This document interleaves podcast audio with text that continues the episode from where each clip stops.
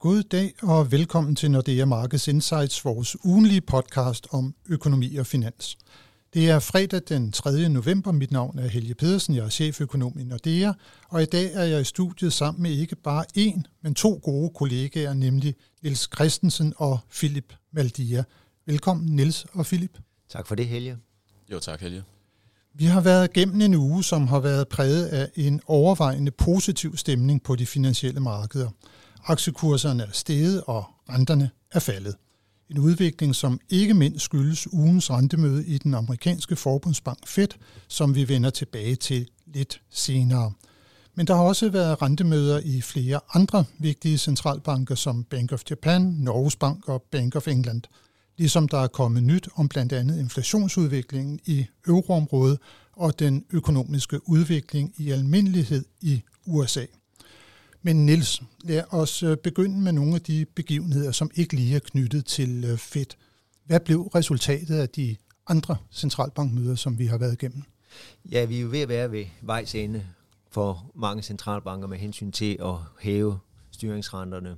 Øh, og det gælder også for, for de centralbanker, du har nævnt, som var på banen her i den forgangne uge. Ikke mindst den britiske centralbank Bank of England øh, holdt møde i går torsdag, øh, og det blev uændret rente endnu en gang. Det blev det også ved det foregående møde. De er ikke helt enige om, renten, om, om renten skal yderligere op, eller vi er nået ved toppen af den britiske styringsrente. Der var, hvad var der? Øh, der var seks medlemmer, som, som øh, hvad hedder det, stemte for uændret rente, og så var der tre, som ønskede yderligere renteforhøjelse. Ved det foregående møde var det 5-4, Øh, så de har rykket sig lidt. Øh, og centralbankdirektøren var ude og sige, at, at tegn på økonomisk afmatning, øh, og også at inflationen begynder at komme nedad, gør, at der muligvis ikke er behov for yderligere pengepolitisk opstramning i Storbritannien.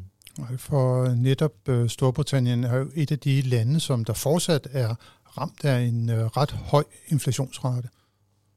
Ja, øh, skal man sige, øh, ikke mindst øh, øh, de høje energipriser har slået igennem, og så jo også, at øh, det, at boligfinansieringen af variabel forretning slår hurtigt igennem øh, på på, hvad skal man sige, husholdningernes øh, øh, rådighedsbeløb øh, øh, øh, er med til øh, og, og give et, et vist pres øh, i den britiske økonomi. Øh, så, så Bank of England har haft en svær situation, eller har været i en svær situation med hensyn til at, at stramme yderligere op for at få inflationen ned, samtidig med at prøve at undgå, at det økonomiske tilbageslag bliver alt for stort. Og Nils, øh, hvis det er, at vi så lige bevæger os væk fra, fra Storbritannien nu her, økonomisk afmatning har du sagt, at der er på vej der, og så går sådan øh, over til, øh, til vores norske øh, naboland. Hvad øh, var konklusionen fra, fra mødet i Norges Bank? Ja, det var også uændret rente fra, fra Norges Bank. Øh, og holdningen er lidt den samme. Øh, Norges Bank ser også øh, lidt sværere økonomisk aktivitet øh, og en inflation, som er på vej nedad. Og man kan sige, igen er billedet lidt det samme. Øh, Norge har også oplevet en højere inflation end, end flere andre lande, og her skyldes det ikke, ikke mindst øh, faldet i den norske krone, som er med, med til at importere inflation øh, i økonomien. Øh, vil sige, at Norges Bank holder døren åben for yderligere renteforhøjelse på årets sidste rentemøde i, i december måned. Vi er ikke overbevist om, at, at det bliver nødvendigt. Øh, vi får inflationstal fra Norge i næste uge, og, og vi når også at få yderligere et sæt inflationstal, inden der er rentemøde i, i midten af december måned. Men altså både Bank of England og så Norges Bank øh, holder renten uændret. Og så hvis vi lige også vender blikket øh, mod den første centralbank i ugen, der kom med en, en rentemeddelelse, det var i Japan. Hvad skulle vi hæfte os ved ved øh, beslutningen der? Ja, yeah. Bank of Japan er jo sådan, hvad skal man sige, øh, den centralbank, som er anderledes end alle de andre, øh, forstået på den måde, at i Japan har de ikke hævet styringsrenten endnu. Uh, det, Nej, der, deres sidste ændring, det var faktisk, at man sænkede den. Og til negativ ja. øh, territorium, hvis man kan huske, at vi engang havde negative renter. Ja. Øh, det har de så altså fortsat i, i Japan, i hvert fald øh, med hensyn til styringsrenten. Øh, der, hvor de har flyttet sig, eller hvor Bank of Japan har flyttet sig, øh, med hensyn til den kontrol, de har, har ført med den lange ende af rentemarkedet, øh, hvor de jo hvad skal man sige, har lagt et loft på den 10-årige, 10-årige statsrente. Øh, og det loft har de gennem de seneste 12 måneder langsomt løftet højere og højere, og der kom der en ny meddelelse øh, i tirsdags om, at nu vil de tillade den 10-årige rente at stige til op over 1 procent. Øh, og det, det afsted kom så øh, en, en pæn stigning i, i den 10-årige rente, 10-12 basispunkter steg den, øh, men faktisk allerede dagen efter var øh, Bank of Japan inde og, og dæmpe den stigning. Øh, det skal altså heller ikke gå for stærkt øh, for Bank of Japan øh, med, med stigning i de lange renter. Øh, og stadigvæk så afholder de sig som sagt fra at ændre på den korte øh, styringsrente nu er der jo fra tid til anden, øh, Niels, lidt fokus på netop øh, japanske investorer, og så også det danske rentemarked, fordi øh, japanske investorer har igennem mange år købt øh, godt op i danske øh, rentepapirer, ikke mindst realkreditobligationer. Det her med, at man tillader en højere rente nu, det gør det jo alt andet lige mere attraktivt for de japanske investorer at blive hjemme. Øh, om man så kan sige, vil det her få en betydning for, for det danske øh, rentemarked? Ja, det må man sige. Alt andet lige, så, så vil øh, hvad siger, de japanske investorer blive, blive mindre interesseret i udenlandske øh, obligationer, og det gælder selvfølgelig også de danske. Øh, og hvad hedder det? Ikke nok med, at man har en, en renterisiko på, på udenlandske obligationer, man har jo så også kurs, hvad hedder det, valutakursrisikoen, ikke? Øh, den har så været til fordel øh, for de japanske investorer igennem længere tid øh, med, at øh, ved at øh, den japanske yen er faldet så meget, som den er. Øh, så, så det er jo også øh, noget, vi, vi godt kan, kan se en lille effekt af på, på de danske øh, realkreditmarkeder. Ja, det kunne jo også vende, hvis det var, at øh, Japan også begynder at stramme pengepolitikken sådan for alvor, ikke? og det igen kan give anledning til en styrkelse af den japanske yen, så bliver man jo netop ramt, som du siger, også på beholdning af udenlandske netop. værdipapirer. Netop. Så, men, øh, men altså, ingen renteændringer fra nogle af de centralbanker, og lad os så vende blikket mod øh, det, der jo var ugens allerstørste begivenhed, Philip, nemlig rentemøde i den amerikanske forbundsbank. Hvad blev resultatet af det? Der var heller ikke nogen renteændringer. Der havde vi, at den amerikanske forbundsbank egentlig fastholdte styringsrenten på 5,5 procentpoint, og det er sådan set andet møde i træk, hvor der ikke har været renteændringer fra den amerikanske forbundsbank. Og hvad var så ligesom tolkningen af det? Øh, to rentemøder i træk uden nogen rentestigning. Pause, eller er man simpelthen bare på toppen nu? Tolkningen var jo nok i hvert fald, at barn for at lave en renteforhøjelse, den er, den er altså stedet. Øh, så der er mindre sandsynlighed for, at der kommer til at være en renteforhøjelse fra den amerikanske centralbank. Det er også det, vi lidt ser i markedsbevægelserne, hvor at der var øh, faldende renter under mødet øh, og under pressekonferencen, da Jerome Powell øh, besvarede på journalisternes spørgsmål. Ja, det var vel oven i købet ret markante rentefald, som vi var vidne til.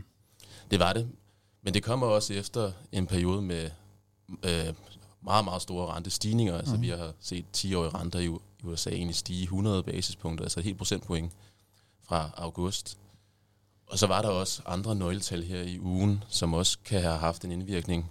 Vi havde friske erhvervstillidstal fra industrien, ISM-tallet. ISM-tallet, ja. præcis. Og, og der var egentlig et, et overraskende fald.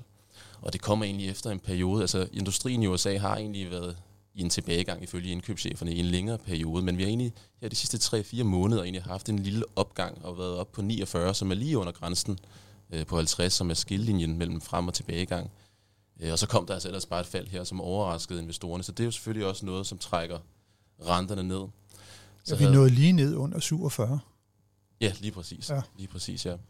Øh, og så havde vi også haft en besked fra det amerikanske finansministerium, som var ude at sige, at de nok skal udstede færre obligationer i den lange ende, altså færre obligationer med lange løbetider, og egentlig nok vil fokusere på at investere og undskyld, at udstede obligationer i den korte ende, altså obligationer med korte løbetider. Og det var også med til at sænke renten på, på de lange obligationer. Relativt til til de korte i lige hvert fald. præcis, lige præcis. Så, men, øh, men den der sådan umiddelbar tolkning, som markederne havde, altså at, at, at nu er det slut, øh, var det så dog et, et, et, et statement, som, øh, som Paul han rent faktisk kom med på, på pressekonferencen? Nej, det vil jeg egentlig ikke mene. Øhm, jeg synes, man skal se lidt i konteksten, vi lige har snakket om. Øhm, og så synes jeg egentlig også, at man skal, at man skal huske på, at, øh, at, at, at de rentestigninger, vi egentlig så, det kom jo egentlig også lidt af, altså i den, undskyld, de øh, rentestigninger, vi så i den lange ende af kurven, det kom jo egentlig også lidt af, at, at den amerikanske centralbank indikerede, at der var en pause tilbage i september. Mm. Øh, fordi når vi har en, en amerikansk centralbank, som siger, at de er færdige med at løfte renten, og vi har stærkere end forventet økonomisk nøgletal, jamen så bliver der sat spørgsmålstegn til, hvornår der så skal være rentenedsættelser. Og det er jo den bevægelse, vi har set fra igennem august, september og oktober. Så når han kommer i går og siger, at, øh, at undskyld, her i onsdag, så siger, at sandsynligheden er mindre øh, for, at der skal være en renteforhøjelse, så vil jeg ikke nødvendigvis sige, at, det, at man kan sige, at det er årsagen til, at de lange renter faktisk falder tilbage. Noget af det, som, som Paul jo også øh, kigger rigtig meget på, øh, det er jo det amerikanske arbejdsmarked. Um, det er fortsat stærkt. Det er også noget, som han, han pointerer, der er jo sådan begyndt at blive lidt sådan mindre stigninger i beskæftigelsen øh, måned for måned. Nu sidder vi her, det er fredag formiddag, i eftermiddag, så kommer den vigtige arbejdsmarkedsrapport. Tror du, Philip, øh, når det er, vi har nået eftermiddagen, vil den trend med sådan et arbejdsmarked, det bliver sådan gradvist sværere, vil den være fortsat, og vil det være noget, som så vil berolige markederne og måske gøre dem endnu mere konfidente i, at det er, at vi har set den øh, sidste rentestigning også fra Feds side? Hvis trenden fortsætter, så vil markedet i hvert fald læse det på den måde, vil jeg sige. Jeg tror, hvis man tager de, tager de lange briller på her og kigger lidt, zoomer lidt ud her, jamen, så har vi haft en trend øh, i en nedadgående trend i mange indikatorer øh, inden for arbejdsmarkedet. Sidste non-farm payrolls i september, den overraskede jo, øh, og det viser jo også, at trenden kan, kan er ikke bare en ret linje, der kan være nogle bump på vejen, og, og det tror jeg også, man skal forvente fremadrettet, men jeg synes, trenden er ret klar i indikatorerne, og det er altså, at der er en afmatning på vej, men vi, at vi stadigvæk har et stærkt arbejdsmarked. Og, og så, øh, Philip og, og, og Niels, for den sags skyld, også øh, inflationstallene, vi snakkede om. Der var jo kommet vigtige inflationstal fra euroområdet øh, her. Øh, hvad var det, de, øh, de viste os? Øh? Ja, vi fik øh, først på ugen, øh, som du siger, inflationstallene fra eurozonen, som viste yderligere nedgang. Og det var øh, så for oktober måned? For oktober ja. måned, ja. Øh, både for, for den samlede inflation, som faldt til 2,9 procent, så vi er altså nede under 3 procent øh, for den samlede inflation i eurozonen, øh, mens kerneinflationen den er lidt højere, men også på vej nedad. Den faldt fra 4,5 ned til 4,2. Øh, og det, om jeg så må sige, er, er vand på, øh, på ECB's mølle. Øh, ECB havde jo rentemøde i sidste uge, hvor de også øh, holdt øh, deres rente, styringsrente uændret, og de signalerede sådan set, at toppen var noget, øh, øh, i hvert fald i, øh, hvad de kunne se i krystalkuglen, øh, og med yderligere, hvad hedder det, øh, fald i inflationen, øh, ja, så er så, så går det den vej. Øh, øh, så, så, så, så det er det, det mønster, vi ser i øjeblikket. Og det er jo så tal, vi har fået for euroområdet, øh, Philip, for, for oktober måned. Vi har endnu kun september måneds tal øh, for, for USA. Hvordan tror du, at øh, det kommer til at se ud, når det er, at vi får også tallene for oktober måned? Vil de vise samme udvikling som i euroområdet, hvor det jo var tale om et ret markant fald, må man sige? Øh, og er det igen så noget, som øh, Powell og company de vil sætte fokus på? Det er der, fokuset vil være i juni og juli så vi rigtig positive inflationsprint fra USA. I august og september, der trak de altså lidt højere igen. Og det er igen det her med, at der er bump på vejen, men hvis man kigger på 12 måneders ændringerne, 9 måneders ændringer, 6 måneders ændringerne, så ser det altså positivt ud, så er tendensen nedadgående. Der kan så være bump på vejen, ligesom der har været de sidste to måneder, og det tror jeg egentlig, vi skal forvente, øh, at kommer til at fortsætte. Det er ikke en nem kamp, eller det kommer ikke til at blive en nem kamp at få inflationen ned på 2% point og holde den på 2% point over en længere periode. Og det er jo også det, som vi ser, Niels, øh, blandt andet i euroområdet med kerneinflationen. Den er jo fortsat en del højere, må vi sige, end, øh, end headline-inflationen. Ja, og, og jeg vil sige, der ligger også risikoen fremadrettet. Det er jo det, som vi også ofte har, har berørt her i podcasten, risikoen for anden runde effekter. Lønstigninger, hvor høje bliver lønstigninger? Vi har talt om stramt arbejdsmarked i USA vi ser også høj beskæftigelse i Europa. Vi kender det herhjemme fra i Danmark, øh, øh, hvor vi ser lønstigninger, ikke? Forplanter de sig i en lidt mere vedvarende, højere inflation. Øh, det er det, der er det springende spørgsmål, ikke? og det er det, der aflejer sig i kerneinflationen. Mm. Og det, ja, bliver, ja. og det er i virkeligheden nok også det, den amerikanske forbundsbank stadigvæk er bekymret omkring. Nu havde vi jo væksttal for tredje kvartal i USA, som viste 4,9 procent analyseret. Og det er jo høj langt vækst. over potentiel høj, høj vækst. vækst. Meget, meget høj ja. vækst. Øhm, og der er risikoen, som Niels siger, at, at vi ligesom ser, at, at høj vækst ligesom giver anledning til en ny runde af, af inflation og forbrugerprisstigninger. Så det er i hvert fald noget af det, som vi alle sammen kommer til at holde rigtig meget øje med. Uh, hvis det også er, at vi lige prøver at gå lidt ind på, på valutamarkederne, så er der jo sådan et relativt spil, om man så kan sige, mellem centralbankerne. Uh, de her udtalelser øh, fra Paul og beslutningen om, at man holdt renten uændret, men måske med en risiko for, at den bliver sat op øh, igen. Alligevel så var der en, en valutarisk reaktion øh, på, på dollaren. Den blev svækket lidt på det. Det gjorde den formentlig også, fordi vi har haft en, en periode, en lang periode med dollar øh, styrkelse. Og på den måde så var der også indpriset en, en, en hel del forventninger ind til dollaren. Men som vi snakker om tidligere, så var re- markedstolkningen jo også, at det her det var måske en anelse dovish. Mm-hmm. Øh, så man kan godt forstå reaktionen, der egentlig kommer i dollaren, vil jeg mene. Og så er der vel også det omkring risikoappetitten. Den steg jo også med, med udtalelsen. Det plejer Niels altid at være, være skidt for den amerikanske dollar. Ja, det, det, det er det mønster, vi, vi, vi typisk ser, det er, at investorerne, når de bliver mere optimistiske, så søger de over i mere risikofyldte øh, markeder, og dermed også øh, andre valutaer end dollaren. Så, så det er helt, hvad skal man sige, som normalt, at, at dollaren har det svært, når, når aktierne globalt stiger. Og så noget med valutaer, Niels, der har haft det svært, øh, så kan vi jo ikke lade være med at lige også skulle komme ind på på de skandinaviske valutaer, norske kroner, svenske kroner. Ja. De har godt nok haft det svært. Det, at der kommer lidt bedre stemning nu her på de, øh, de finansielle markeder, kan det være med til ligesom at løfte de valutaer igen? Det har vi set, at det kunne være en, en positiv faktor, især for den svenske krone, men egentlig også for den norske krone. Men vi, har, vi må sige, at, at det er ikke rigtigt der, fokus har været i år øh, og heller ikke i den forgangne uge har det øh, hjulpet øh, hverken den svenske eller den norske krone. Vi havde rentemødet i Norges Bank i, i går, øh, hvor de nedtonede behovet for en ny renteforhøjelse til december måned. Ikke? Så, så om noget var det en, en lille negativ reaktion for den norske krone. Tidligere på ugen øh, var Norges Bank også på banen.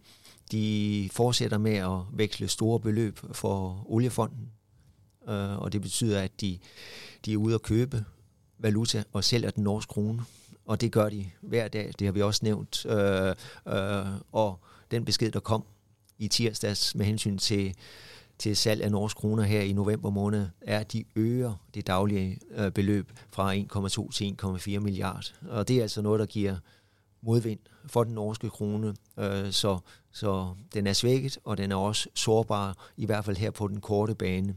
Øh, så det ser ikke så, så lyst ud for en norsk krone lige på, øh, på den helt korte bane. Den svenske, ja, den har ikke øh, salget af, af svenske kroner som, som øh, modvind, men de økonomiske nøgletal, der kommer fra Sverige, desværre, det er stadigvæk på den øh, svage side. Vi fik øh, PMI-tal, måske ikke helt så svage som måneden før, men stadigvæk øh, på et niveau, som indikerer aftagende økonomisk aktivitet her de kommende 3-6 måneder. Øhm, og Rigsbanken, ja, de kommer på banen her i slutningen af september, øh, undskyld, i november. Ja.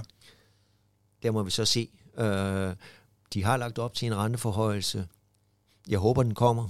Øh, kommer den ikke, så må vi sige, så kommer det til at se, kan det se yderligere skidt ud for den svenske krone. Så det, der ligesom skal til for at få styrket den svenske og norske krone, dybest set så er det, at der kommer et stort rentespænd til euroområdet. Er det det, der skal til? Ja, øh, og, og vores vurdering er også, når vi kommer ind i 2024, øh, og vi effektivt har lagt renteforhøjelserne bag os hos de andre centralbanker, øh, at ligesom fokus så skifter, så bliver fokus hvornår kommer der rentenedsættelser. Øh, nok ikke lige øh, sådan i første halvår 24, men i anden halvår 24 er der sikkert en række centralbanker, der begynder at nedsætte renterne. Og sandsynligvis hverken Norges Bank eller Sverige, øh, den svenske Rigsbank.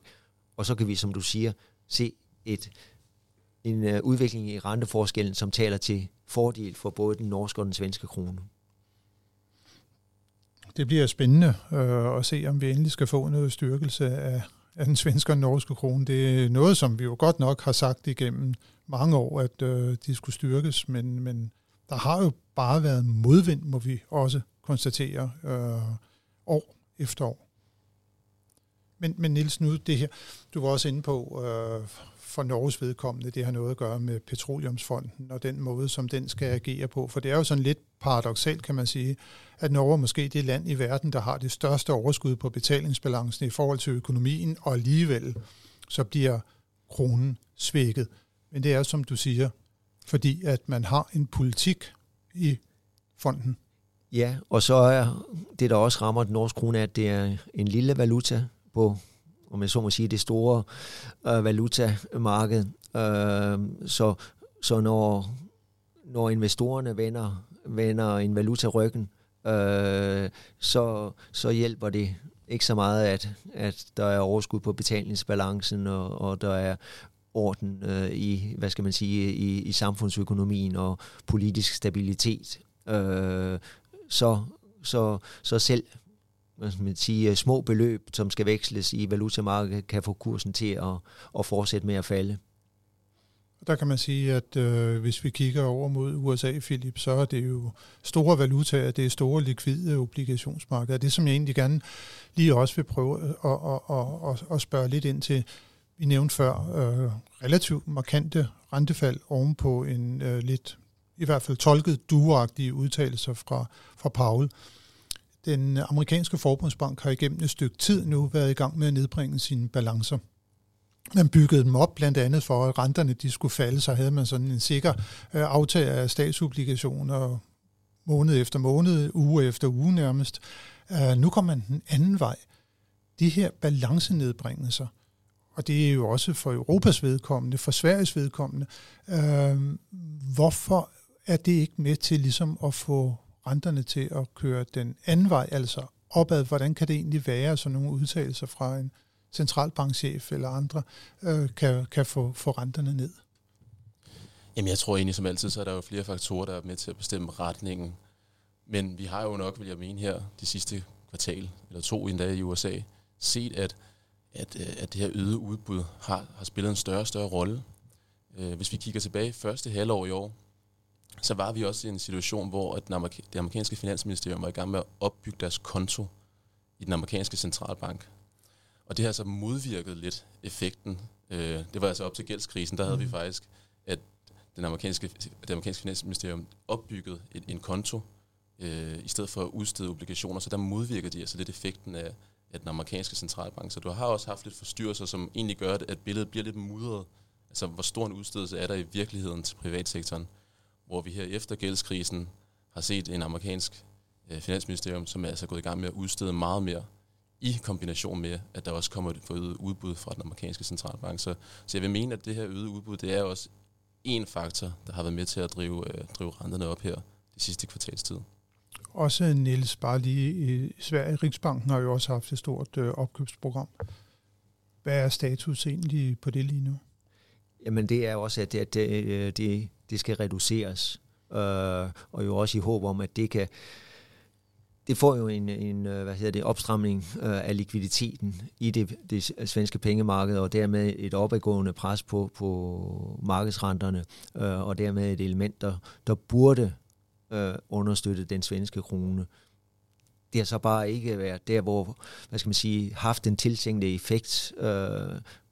De, økonomiske, de svage økonomiske nøgletal har ligesom skygget for for den effekt på markedsrenterne. Og det faktum, som vi også har nævnt øh, ofte, at markedet har været skuffet over de signaler, der er kommet fra den, fra den svenske Rigsbank. De ligesom har været nølende i deres øh, opstramning af pengepolitikken, altså de, de er kommet sent med deres renteforhøjelser, Øh, vi har nævnt, at de jo har haft lang tid mellem de enkelte rentemøder, øh, som faktisk har været til ugunst øh, for, for, hvad hedder det, for den svenske krone. Øh, nu har de så også selv erkendt det, og så i, til næste år, ja, så kommer der faktisk mere regelmæssige rentemøder i, i Sverige. De kommer også op på otte rentemøder, ligesom for eksempel den amerikanske centralbank. Øh, eller ECB for den Eller ECB, ja. ja. Øh, så det burde, øh, hvad skal man sige, øh, hjælpe på kommunikationen mellem Rigsbanken og øh, og ja, de finansielle markeder, og her især rentemarkederne. Ja, især også måske timingen i de pengepolitiske ændringer. Netop. Vi har snakket om, om svage valutaer i, i Norden, svag svensk krone, svag norsk krone. Det der jo så er det nye på det seneste, det er også den danske krone, Niels, den er også begyndt at, at vise lidt svaghedstegn. Den ligger på den svage side af centralpariteten nu. Uh, er det noget, som uh, kan give anledning til lidt uh, bekymring uh, på valutamarkedet? Bekymring er nok så meget sagt, eller bekymring hos, hos Nationalbanken. Uh, det er nok lidt tidligt endnu. Uh, det er jo små bevægelser, uh, men det er små bevægelser, som Nationalbanken naturligvis, ligesom os selv, følger ganske nøje. Uh, uh, vi ligger omkring 746, knap 50, uh, og det er ikke, hvad skal man sige, ja, bekymrende niveauer. Øh, Nationalbanken intervenerede, da vi havde en stærk krone. Det var nede under 744. Går vi tilbage til under coronakrisen, altså i, i foråret 2020, der havde vi en svag øh, dansk krone.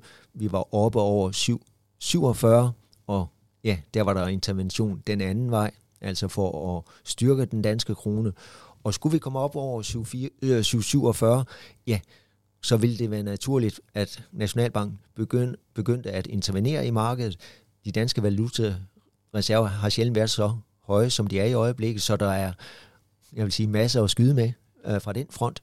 Skulle det ikke være nok, ja, så kunne der også sagtens komme en selvstændig dansk renteforhøjelse. Vi har jo et rentespænd til eurozonen på 40 basispunkter, øh, men jeg vil sige, der er lang vej til vi når i den situation, øh, som det ser ud i øjeblikket. Så ingen grund til at bekymre sig på nuværende tidspunkt over udviklingen i den danske krone ud fra et renteperspektiv. Som altid mod slutningen af denne uges podcast, så skal vi kigge ind i, hvad der kommer til at ske i næste uge. Og det er sådan en uge, hvor at det er lidt tyndt øh, på nøgletalsfronten. Det er vel mest øh, interessante tal, der kommer fra euroområdet, hvor vi blandt andet øh, på mandag får industriordretal fra, fra Tyskland, og Niels, vi holdt jo lige et webinar her i denne her uge omkring tysk økonomi. Det ser øh, ikke så godt ud der. Det bliver spændende at se, hvordan at de her industriordretal de kommer ud. Absolut. Der er, der er mange forhold, der, der vækker til bekymring for udsigterne for aktiviteten i Tyskland, øh, og netop ordretallene er jo fremadskuende, så derfor er de, er de meget vigtige for at se, øh, hvad kan vi forvente af aktiviteten i tysk øh, økonomi fra de her tal. Ja, og så kommer der jo også, for euroområdet kommer der også nogle tal, som måske kan påkalde sig lidt opmærksomhed. Der kommer i hvert fald PPI-tallene, og der har vi jo været inde på her, at inflationen den er kraftigt for nedadgående, og PPI-tallet, det er jo producentprisindekset, altså fabrikpriserne, og der lå de jo i august måned til et fald i forhold til august sidste år på 11,5 procent i euroområdet. Det bliver spændende at se også øh, her, hvordan det kommer ud for øh, september måned. Ja, det er jo noget, der både ty- øh, der viser noget om, om øh, udviklingen i omkostninger, men måske også efterspørgselen. Ikke? Øh, så, så vi har faktisk større fokus, end vi har haft længe på de her producentpriser øh, fordi den afledede effekt over på forbrugerpriserne øh, er ikke øh, ubetydelig. Og der kommer faktisk også lidt information om, hvordan det går med forbrugerne i euroområdet. Der kommer nemlig detailhandelstal øh, den 8. Og så endelig, når det er, at vi kommer frem mod slutningen af ugen, den 10. Altid den 10. Så kommer der inflationstal for Danmark og Norge. Og det bliver jo også spændende at se, for inflationen var jo næsten væk i øh, september måned, hvor den var nede på 0,9 procent øh, mål i forhold til september samme år i øh, samme øh, sidste år øh, og, og, og hun købet faldt øh, med, med 0,3 procent hen over måneden, så det bliver jo super spændende at se, om vi også i Danmark øh, oplever tæt på, på nulinflation, når det er, vi får tallene, og det er altså for oktober måneds inflationstal, øh, og de kommer altså i næste uge på fredag den 10., hvor at også Norge, vi har snakket Norges Bank, der kommer også inflationstal, kan være helt afgørende for den december øh, som vi har snakket om allerede. Forventninger om, at, at både den samlede inflation og kerneinflationen fortsætter med at, at falde tilbage, og dermed skulle reducere sandsynligheden for, at der kommer en ny renteforhold i Norge til december måned. Ja. Så altså en uge med, øh, med relativt få, må vi sige, vigtige nøgletal af betydning for de finansielle markeder. Ikke nogen vigtige centralbankmøder, øh, som vi øh, har foran os. Men øh, tusind tak, øh, både Nils og Philip, øh, for at de ville være med i dag, og tak til alle jer, som har lyttet med. Det håber vi, at I også vil gøre, når vi er tilbage med nyt fra de finansielle markeder igen i næste uge.